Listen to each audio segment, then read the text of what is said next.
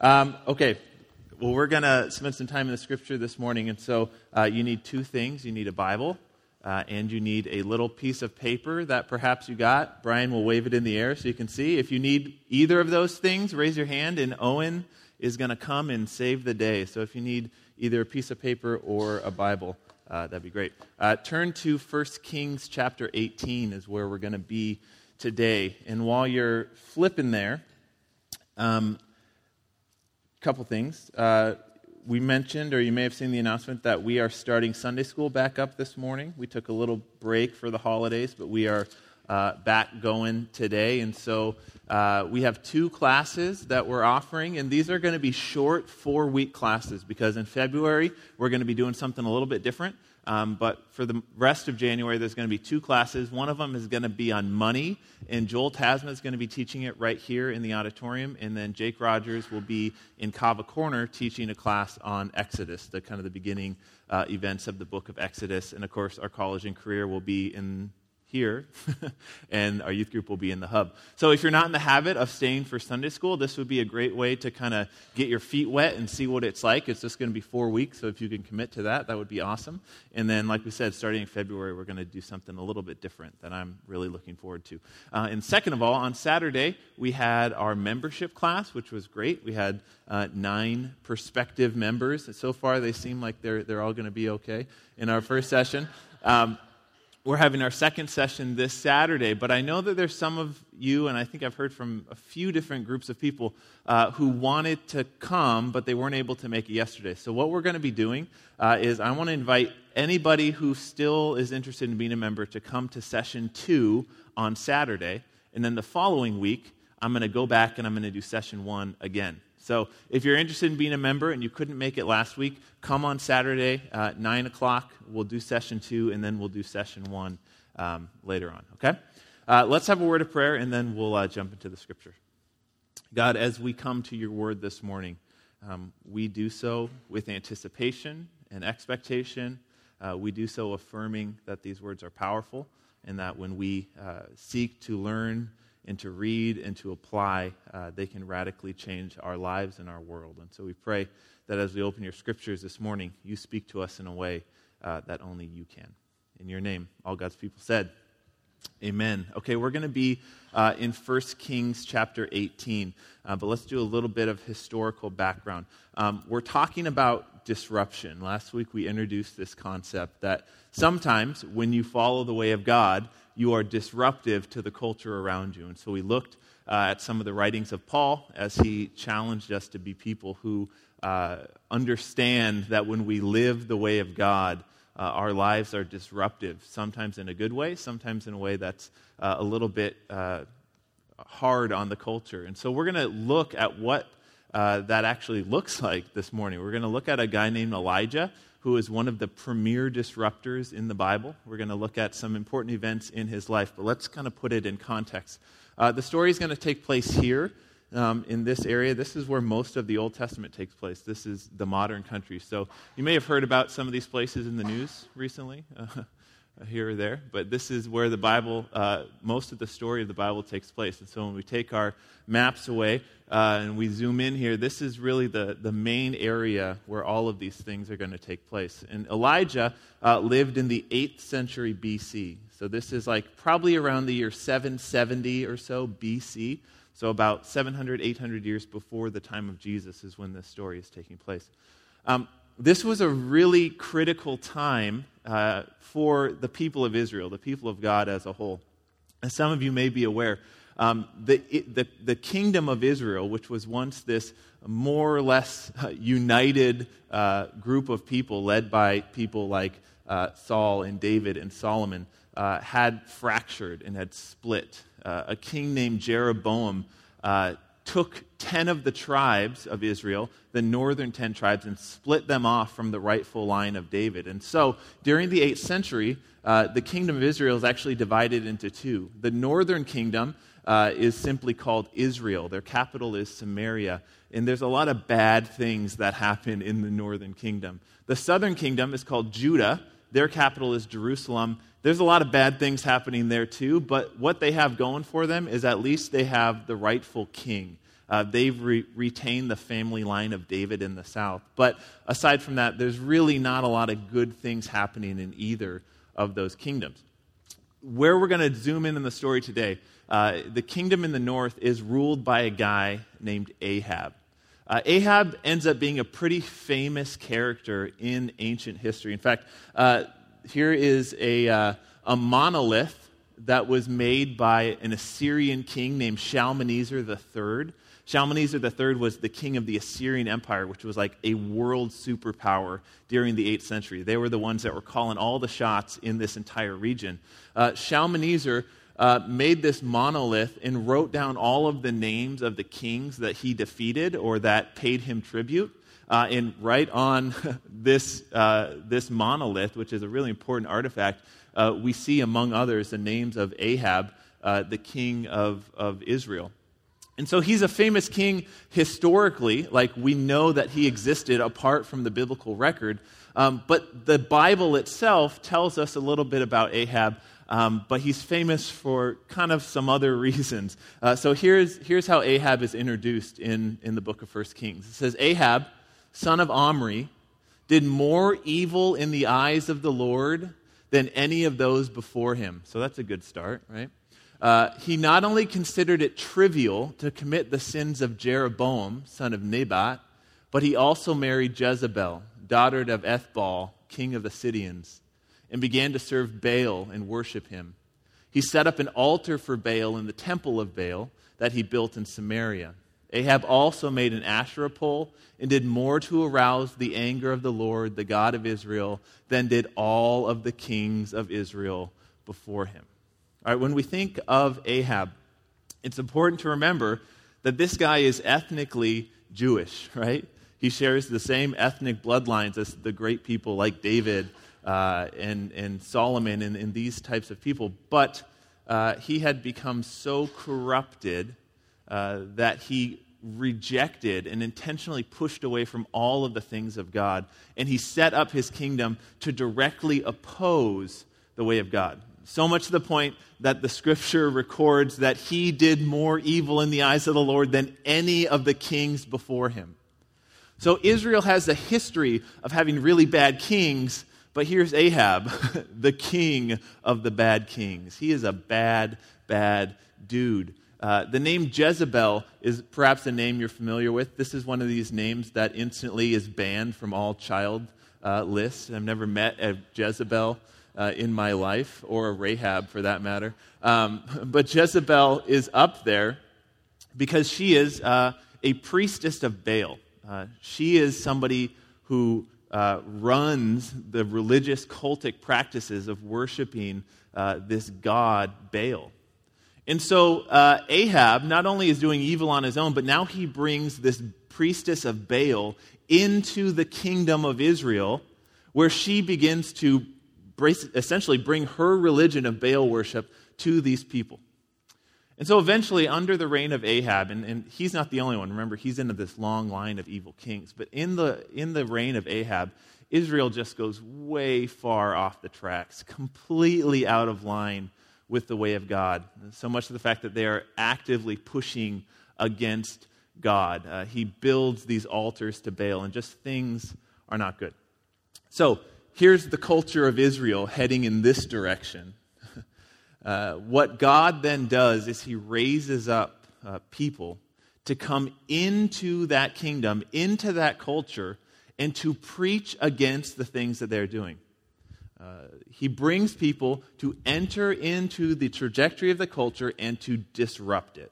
To try to say, hey, what you're doing is not in line with the way of God. You need to, to shape it up. You need to turn around. You need to repent.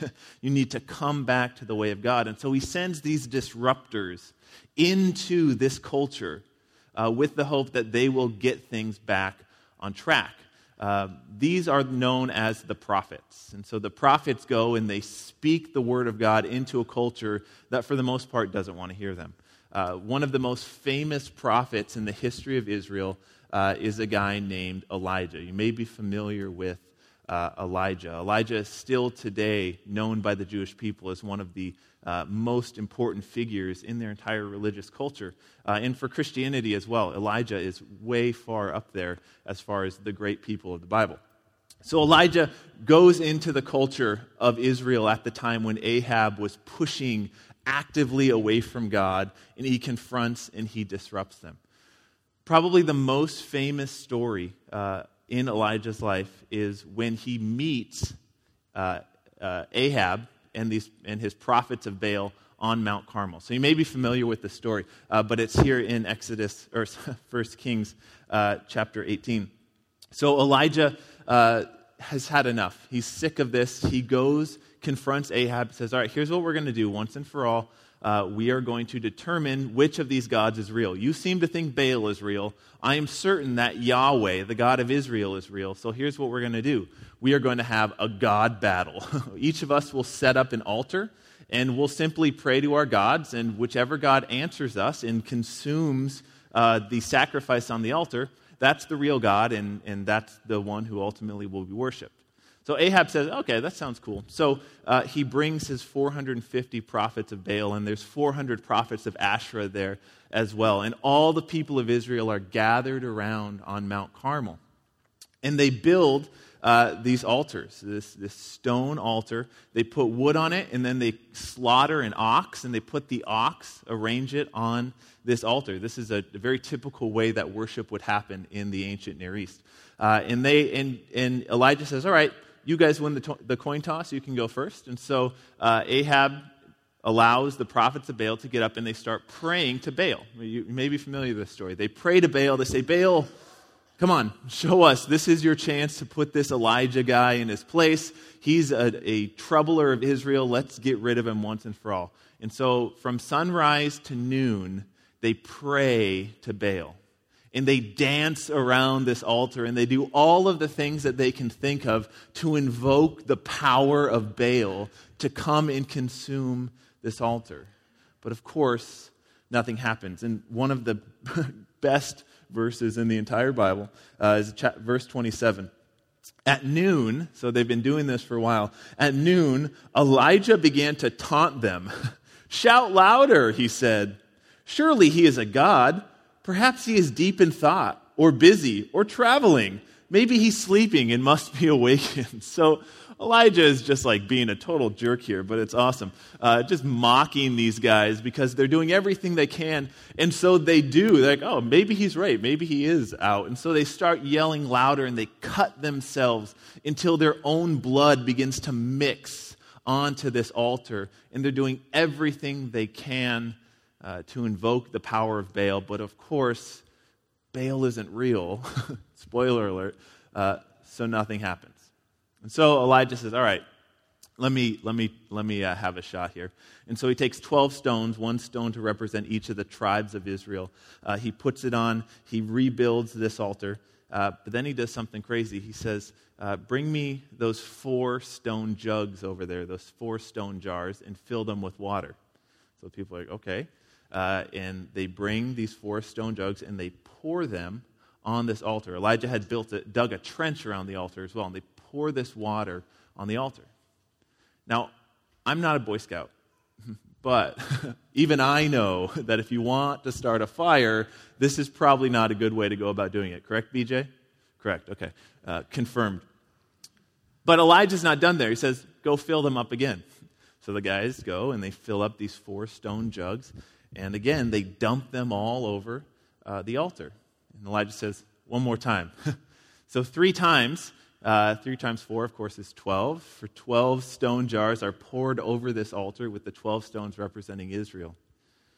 And then Elijah, in this simple, humble prayer, uh, essentially says to God, God, I want you to consume this thing not because of me, but I want you to do it for yourself in order to show these people how wrong they are and how far away from you they have gone. I've been disrupting this culture on your behalf, and now I want you to prove that you are God. And of course, like that, fire rains down from heaven and not only consumes the sacrifice, but consumes all of the water that has been drenched on top of this altar. Now, in the Sunday school version of this story, uh, when this is done, uh, Elijah and all the prophets of Baal get down on their knees and he prays and says, I see that hand and all that stuff. Uh, but in the actual biblical story, uh, Elijah proceeds to slaughter all 450 prophets of Baal. I don't know why they don't include that in the flannel graph, uh, but, but it's not there. Uh, but so this is this really important, really famous story of uh, disruption in Elijah's life, where God makes this unquestionable show of his power uh, and uh, his, his protection and his desire for Israel to come to him. But I think for, in order for us to really appreciate what's going on here and really appreciate all that's happening, uh, we need to take a step back and we need to look at the few things that happened right before and a few things that happened right after this event. And so, if you have uh, this paper, there's going to be four things that we're going to learn from the story, four lessons about what it means to be a disruptor. Because when we disrupt, when we follow the way of God, uh, sometimes uh, it's not always easy, sometimes it's not always great, but there are things that we can learn from this story that I think we can then bring into our life. So, uh, back, to, back to the text. Let's go before Elijah gets to Carmel. Uh, the setting here is that God has brought a famine upon the whole land. Again, as a way to show his power, uh, he says, No food, no nothing. There's going to be a famine and a drought throughout the land. And so nothing has grown. But eventually, uh, God says to Elijah, All right, now you need to go to Ahab and you need to tell him that rain is about to come back to the land. So, this is after Elijah has already spent time, uh, you may remember, uh, being fed by ravens, which is very sanitary, uh, and doing all of these other miracles. But now God says, All right, go to Ahab and tell him that rain is about to come. So, Elijah is on his way uh, to go meet this evil king, Ahab. Uh, while he's on his way, he meets a guy named Obadiah. Now, this is not the same Obadiah uh, that wrote the book Obadiah, but he plays a really important role. So, Obadiah uh, is a member essentially of the king's court. He works within the palace. And this palace is a very evil place to be. It's not the type of culture uh, where a good person would really thrive. But here is Obadiah, who we learn is still faithful to the way of God, living within uh, the culture of, of Ahab's palace. Um, what we learn about Obadiah is that he has gone out of his way uh, to find any of the few people who were still faithful of God, prophets of God, and to hide them uh, in caves and bring them food and water in order to keep them alive so that Jezebel uh, and Ahab wouldn't kill them. Now, what we see here, and this is kind of an aside here, uh, Obadiah is also acting as a disruptor. He's not confronting the king. He's not challenging the king to a duel of their gods, but in a very quiet, private way, we still see Obadiah disrupting the culture. It's just in a very different manner. Uh, but, anyways, this is who Obadiah is. We can read about him here uh, in, in chapter 18. Um, uh, go to, to verse, middle of verse 2. So now the famine was severe in Samaria. Ahab summoned Obadiah, his palace administrator. Obadiah was a devout believer in the Lord. When Jezebel was killing off the Lord's prophets, Obadiah had taken about a hundred prophets and hidden them in two caves, fifty in each, and supplied them with food and water.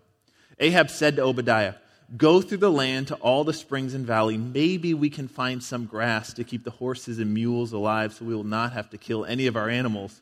So they divided the land they were to cover, Ahab going in one direction and Obadiah going in another. So, uh, because there's a, there's a drought, and because they uh, want to keep some of their animals alive. Their goal is to find some green grass somewhere in the kingdom. So Ahab goes this way, Obadiah goes this way. As Obadiah is traveling, this is where he meets up with Elijah. Uh, so in verse 7, as Obadiah was walking along, Elijah met him.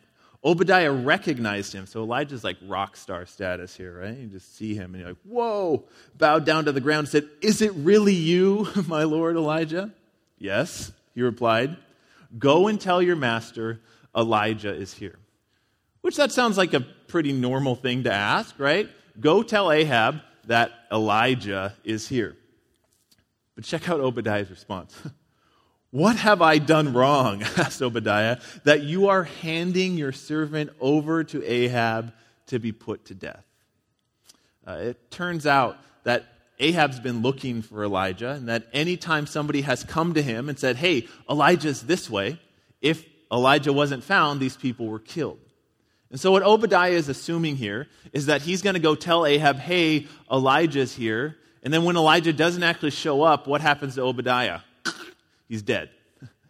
Uh, we've already determined that Ahab is a pretty unstable guy.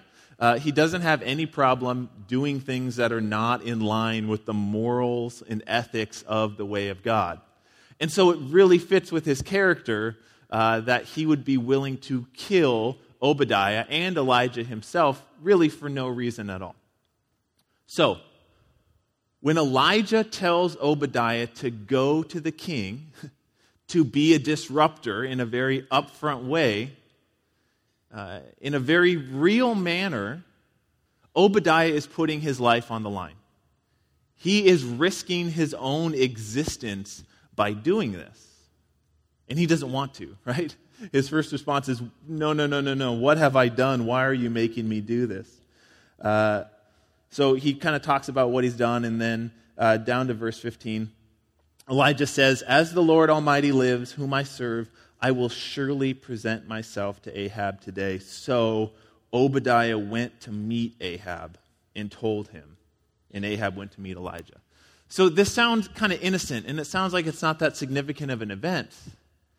But again, remember, these are real people with real lives and real fears and real desires not to be killed by a crazy king. The fact that Obadiah is willing to present himself to this guy who most likely will kill him uh, teaches us something about what it means to disrupt.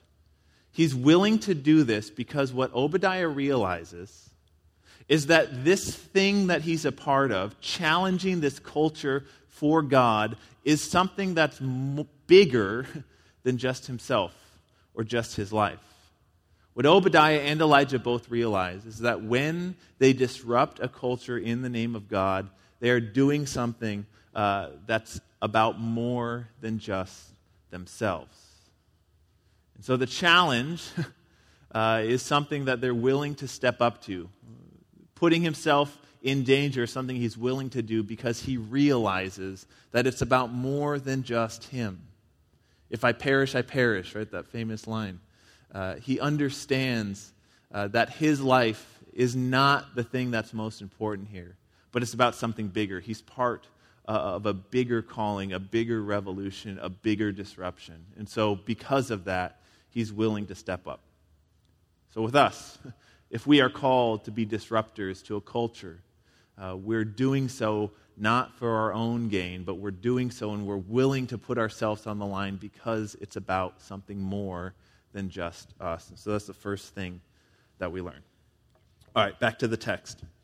Um, when, uh, verse 17. So Ahab and Elijah meet. Uh, when he saw Elijah, this is Ahab talking, Ahab said to him, Is that you, troubler of Israel? So this is a great line here. That as far as Ahab's concerned, it's Elijah who has brought trouble onto Israel we know that that's not really what's going on here, right? We know that it's Ahab himself that has brought all of this, but he thinks that it's Elijah.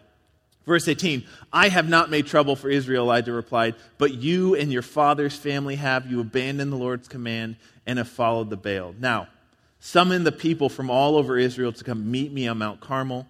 Bring me the 400 pro- 450 prophets of Baal, the 400 prophets of Asherah who eat at Jezebel, Jezebel's table. So, this is where the setup for this big event happens. But now, check this out. In verse 20, they're there on the mountain, and all the people have gathered. So Ahab sent the word to Israel and assembled the prophets on Mount Carmel. Elijah went before the people. So these are just the normal people of Israel who have come to watch this spectacle. We have the 850 prophets, but then we just have the normal people of Israel who are there. Check out what Elijah says. Elijah went before the people and said, How long will you waver between two opinions? Or dance is actually the, the actual word there. How long will you dance between two opinions? If the Lord is God, follow him. But if Baal is God, follow him. So here is Elijah in a very tangible way, confronting the culture. These Israelites who know better, he's confronting them and he's saying, Look, you guys have played this game for long enough. Now you need to make your decision. Are you going to follow Baal or are you going to follow God? He's stepping up, he's putting himself on the line, and he's challenging these people to step out of that trajectory and go back into the way of God. But, in verse 21, but the people said nothing. So Elijah challenges these people to stop the direction that they're going, to repent, and to come back to the way of God Elijah confronts culture, Elijah disrupts culture, and the culture says nothing. A lot of times we base whether or not we're being successful at something on if people choose to follow us or people don't choose to follow us. If you're being a successful leader, that means people are following you. In this case, we see Elijah disrupting culture challenging culture, doing the exact thing that God called him to do, and nobody responds. And so, in this situation, it's important for us to remember uh, that sometimes when we disrupt, sometimes when we challenge culture, other people aren't going to join us, they're going to still resist. But just because no one follows you, that doesn't mean that you're wrong. Your success as someone who disrupts culture is not necessarily based on the fact that people are responding or not. Uh, if, in fact, you are following the way of God, as Elijah is, uh, his journey here is successful. His disruption is successful because it's not based on whether or not people respond. It's, about, it's based on whether or not you're truly following God. So the people said nothing. So, uh, here's the Mount Carmel incident. They slice up the goat or the ox. Uh, they call down the fire from heaven. Baal doesn't answer, and so Elijah prays, and God consumes consumes the whole thing. Now, uh, chapter 19. After this is over, things start to get a little hairy for Elijah himself. So, in chapter 19, verse 1, it says, Now Ahab told Jezebel, remember his wife, the priestess of Baal, she's not a good person. Uh, now, Ahab told Jezebel everything Elijah had done, how he had killed all the prophets with the sword. So Jezebel sent a messenger to Elijah to say, Listen to this. May the gods deal with me, be it ever so severely, if by this time tomorrow I do not make your life like one of them. One of them being the prophets of Baal that he just slaughtered on Mount Carmel. In other words, Jezebel is saying, I'm going to hunt you down and I'm going to kill you. and if I don't kill you, uh, I'm going to be cursed if I do. And so I'm going to make it my priority and my goal to take you out. This is not a good, a good thing for Elijah. And so, in verse 3, Elijah was afraid. He ran for his life. When he came to Beersheba in Judah, he left his servant there, while he himself went a day's journey into the wilderness. He came to a broom bush, which is, I don't know what that is, but seems like it should be very clean. Went to a broom bush, sat down under it, and prayed, listen to this, and prayed that he might die. I have had enough, Lord, he said. Take my life. I know I'm no better than my ancestors. Then he lay down under the bush and fell asleep. So, quite literally, Elijah in the span of less than a day, goes from a mountaintop, literally, but this figurative mountaintop of fighting for the Lord, and he is this hero of God, and he is disrupting culture, and he is challenging the way, and he is make, putting an end to Baal worship, and everything is going right for Elijah. But now, a day later, he's alone, he's in the wilderness, He's emotionally exhausted. He's spiritually exhausted. He's physically exhausted to the point where he now is ready for God to just end his life. He's gone from here to here in less than a day. if this tells you that Elijah was taking his calling seriously, if this doesn't tell you Elijah is taking his calling seriously, I don't know what was. Uh, this was a big deal to him, and it's exhausted him to the point where he's just ready to be done. But as we go through this text, uh, an angel appears to him. He gives him some food, and he, he tells him uh, to travel to the mountain of God, travel to Mount Horeb. So let's jump down here, uh, verse middle of verse nine. He's on Mount Horeb, uh, which is the mountain of God, and the word of the Lord came to him. What are you doing here, Elijah? It says, verse ten. I have been very zealous for the Lord God Almighty. The Israelites have rejected your covenant torn down your altars, and put your prophet to death with the sword. I am the only one left, and now they are trying to kill me too. So, what is Elijah's answer here when God says, Elijah, what's going on? what are you doing here? What's happening in your life right now? Elijah says, Look, God, I've given you everything. I've put my life on the line. I've stood up to this evil way of, of, of this evil king. I've stood up to this culture. I've done everything that you've asked me to do. And I'm the only one doing it. Now, is that true? We've just met a guy named Obadiah, and Obadiah tells us that there are a hundred other prophets that are still in the land, prophets of God. Obadiah himself is standing up to Ahab. But Elijah looks at his situation and kind of focuses in on him and where he is. And for Elijah, this act of disrupting, this life that he's been called to, to disrupt culture, to stand in the face of culture, is one that makes him feel like he's doing it all alone. So even though he's not, even though there are other people, uh, he feels alone, like he's doing this, like he's standing on an island, the only one who's remaining faithful to God.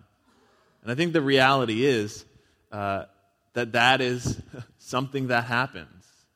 When you do something that is against the grain of culture, when you stand up for a way of God that is against the way of the world, you often find yourself feeling like you're the only one doing it. Even though it may not be true, uh, it often feels like that's your reality. And so for Elijah, we see uh, this very vulnerable moment in which he cries out to God and says, I am all alone. I'm doing this by myself. And as much as we want to maybe criticize Elijah here and say, hey, dude, you're not alone, stop you know, crying about it, put on your big boy pants this is his reality. He's just been through a lot, and this is, this is true. It sometimes feels like you're, like you're alone. And so back to the text here. Uh, verse 11. The Lord says, Go out and stand in the mountain in the presence of the Lord, for the Lord is about to pass by. Now, this is a really powerful uh, event not only in Elijah's life, but in the history and in the narrative of Scripture, what's coming up here. So, a great, powerful wind then tore through the mountain, tore the mountain apart, shattered the rocks before the Lord. But the Lord was not in the wind. After the wind, there was an earthquake, but the Lord was not in the earthquake. And after the earthquake came a fire, but the Lord was not in the fire. So God tells Elijah, Go stand on the mountain, and I'm going to appear to you. And we see this, this huge wind, we see this earthquake, we see this fire, these really supernatural events that, come on, this is how God talks, right? God shows himself in natural disasters. God shows himself in these big, loud things because God is a big, loud, powerful God. And so this is what Elijah is expecting. But in all three of those things, that's not how God communicates. That's not how God speaks to Elijah. Because in verse 12, and after the fire came a gentle whisper. His expectation is that God was going to talk in the big and the powerful and the mighty, but instead, God talks in the quiet, simple, gentle whisper. And he says, uh, when Elijah heard it, he pulled his cloak over his face. The voice said to him, What are you doing here, Elijah? Elijah repeats this thing. God says, Go back down, go to the desert of Damascus. When you get there, uh, you will anoint Hazael king of Aram. And he goes on uh, to tell him what to do. But I think what's important here is not necessarily uh, exactly what Elijah is told by God, but the fact that Elijah, standing on this mountain, feeling utterly alone, exhausted, depressed, at the end of his life, or what he wishes was the end of his life, saying, God, I am the only one here. But the reality is, he's not alone because God is with him. Elijah is standing up for God. Elijah is disrupting for the way of God. Elijah is challenging the culture to say, this is not a path that you should be on. Doing that makes you often feel alone, just like Elijah. But when you are standing for God, you truly are not alone. God's presence was with Elijah in a very powerful, evident, invisible way. So even there, even though there may be this loneliness, uh, the reality is, in some spiritual, mysterious, yet absolutely real way, God's presence was still among him.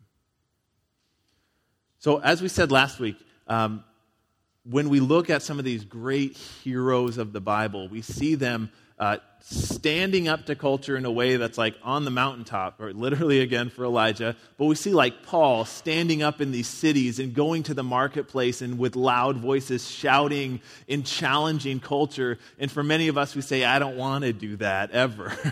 and that's okay because we're not Elijah. You're not Paul. You're not Peter. You're not these guys. But, uh, as again we said last week, there are small, humble quiet ways in which you can still stand as a disruptor to culture. It's in the ways that you teach your children. It's in the things that you do in order to be a faithful uh, spouse. It's in the things that you do to be an honest coworker or boss. It's in the things that you do to make sure that you're using your money in a way that you can support those who are in need it's in the way that you stand up for justice and truth and righteousness and reject racism, reject uh, hypocrisy, reject the things that say people should be judged based on their skin color or their social status or any of those sort of things. When you stand for the way of God, whether it's loud or quiet, you're a disruptor. You're disrupting. And it's something that we, as followers of God, are called to do. And when we do that, we're going to soon realize that it's not easy. It's not always necessarily fun. Sometimes we may find ourselves under the broom bush saying, God, I'm done with this. when we look at someone like Elijah, we can learn what it means to be a disruptor. We can learn lessons that we can then take and bring into our lives, however big or small we find ourselves at. As we continue on this study next week, uh, we're going to look at the original disruption, the disruption of sin, uh, the thing that began this whole process and started pushing us to the place where we are today. Uh, we're going to be challenged by what that means and how that still kind of connects with us today. Uh, but as we look back at the scriptures, we're looking back onto stories of disruption we're looking back onto people who were willing to say, This is about more than just me. This is about more than just my safety or my reputation. This is about more than how I feel at this particular moment. And I'm willing to stand up for the way of God. I'm willing to stand up for justice and truth and righteousness and hope. I'm willing to stand up for the things of the gospel. I'm willing to stand up for the things of God because it's about more than just me. When you do that, it may be lonely, may be exhausting, may be hard. But the reality is that we as a community are doing this together. And on top of that, that in a very real way, our God is present in our disruption. Your God is present in your disruption. Your God is with you, even though you may feel like you're the only one doing it. And so this week, Uh, what is one way in which you can step into that reality? Which is one way, what is one way that you can challenge a culture uh, that says this when you know the way of God says this? What is one way that you can stand up and say, This is not right? And in a quiet, small, humble way, or in a loud, soapbox, uh, extreme way, can you stand up and say, I'm going to disrupt because it's about something more than me, and I'm doing it because my God is with me? Let's pray. God, as we continue to reflect on your scriptures, uh, we're continually reminded that sometimes uh, your way uh, is challenging. Sometimes your way is hard. Sometimes your way is inconvenient. But God, help us to be people who are faithful to you and faithful to the calling that you have given us. Help us to be people who understand that the gospel isn't just about us saying a prayer and going to heaven when we die, but it's about us stepping into a life that radically transforms everything that we do and can ultimately transform this world that we live in. God, it's our prayer that we are faithful to this gospel, and it's our prayer that we are faithful to you. Remind us of your presence among us. Remind us of the presence of your church, of this local community, and the community of, community of the body of Christ as we stand together for your way. We pray all of this in your name. Amen.